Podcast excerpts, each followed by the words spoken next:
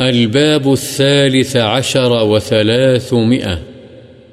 باب نهي من دخل عليه عشر ذي الحجة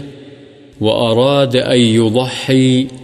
عن أخذ شيء من شعره أو أظفاره حتى يضحي. قربانی کا ارادہ رکھنے والے کے لیے ذوالحجہ کا چاند دیکھنے سے قربانی کرنے تک اپنے بال یا ناخن کاٹنے کی ممانعت۔ عن أم سلمة رضي الله عنها قالت، قال رسول الله صلى الله عليه وسلم، من كان له ذبح يذبحه فإذا أهل هلال ذي الحجة،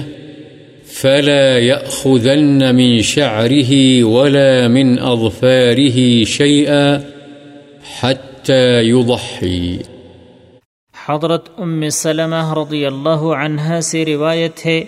رسول اللہ صلی اللہ علیہ وسلم نے فرمایا، جس شخص کے پاس قربانی کا جانور ہو، جسے وہ ذبح کرنے کا ارادہ رکھتا ہو، تو جب ذوالحجہ کا چاند طلوع ہو جائے، تو وہ اپنے بالوں اور ناخنوں سے کچھ نہ کاٹے۔ یہاں تک کہ قربانی کر لے۔ مسلم